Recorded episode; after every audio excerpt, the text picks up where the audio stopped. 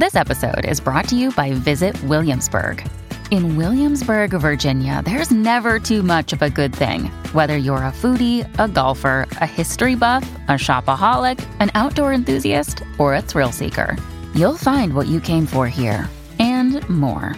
So ask yourself, what is it you want? Discover Williamsburg and plan your trip at visitwilliamsburg.com.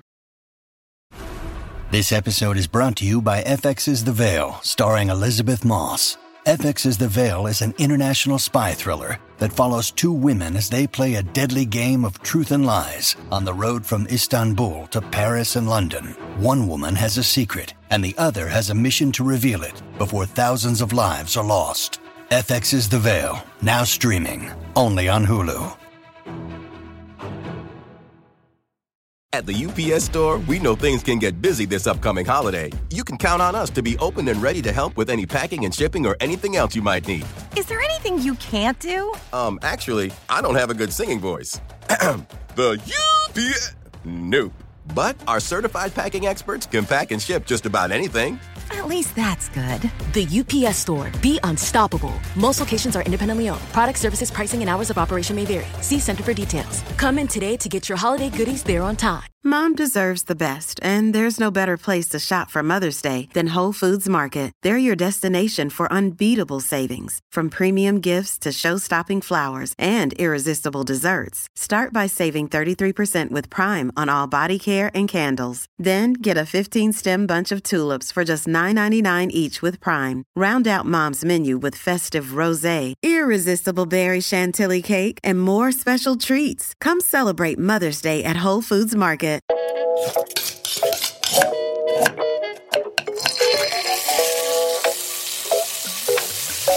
Hello and welcome to the BBC Good Food Quick Bonus Recipe episode with me, Tom Kerridge. Let's cook together. Hello, Paul Ainsworth here, and welcome to this bonus cook along episode from the BBC Good Food Podcast. In this week's podcast episode, I talked to Tom Kerridge about family food and how to enjoy time in the kitchen with the kids. So I'm going to share my recipe for one pan piri piri chicken with you now. The beauty of this recipe is that everything is cooked in one roasting tray and the knife skills needed are basic. If you wanted to get older kids involved, not a problem. Also, if you're blessed with a bit of sunshine, my piri piri marinade is perfect for barbecue chicken too.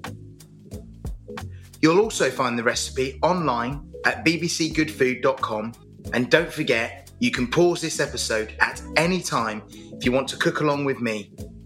The prep is 30 minutes, cooking time is just one hour, plus a couple of hours or overnight marinating. This recipe makes enough for four to six people, depending on their ages and appetites, and it's easy to make. The ingredients you'll need for this one pan piri piri chicken are for the marinade, one to two red chilies are optional, seeds in or seeds out, depending on how hot you like it. One and a half teaspoons of smoked paprika. You can use cayenne pepper or chili powder or normal paprika, but I particularly and personally love the smoked paprika. 50 grams of soft light brown sugar. The juice and zest of one lime. One teaspoon of dried chili flakes. Two garlic cloves. Four tablespoons of olive oil. Half a bunch of fresh oregano or one tablespoon of dried oregano is also perfectly fine. And optional, but one tablespoon of port is absolutely delicious in this marinade. For the chicken, you'll need one kilo of chicken thighs and drumsticks. Equal quantities of each saves any arguments. 500 grams of new potatoes, thickly sliced. And what that means is just cut them lengthways or cut them into big chunky round circles, however you want them. You can even leave them whole if they're quite nice and small. Two peppers, one red and one yellow is good. And again, thickly sliced so that they don't overcook and they kind of cook the same time with the chicken.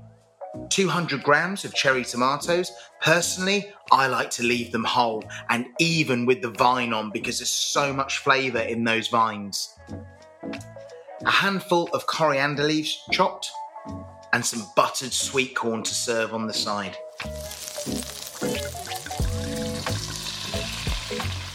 Now for the method.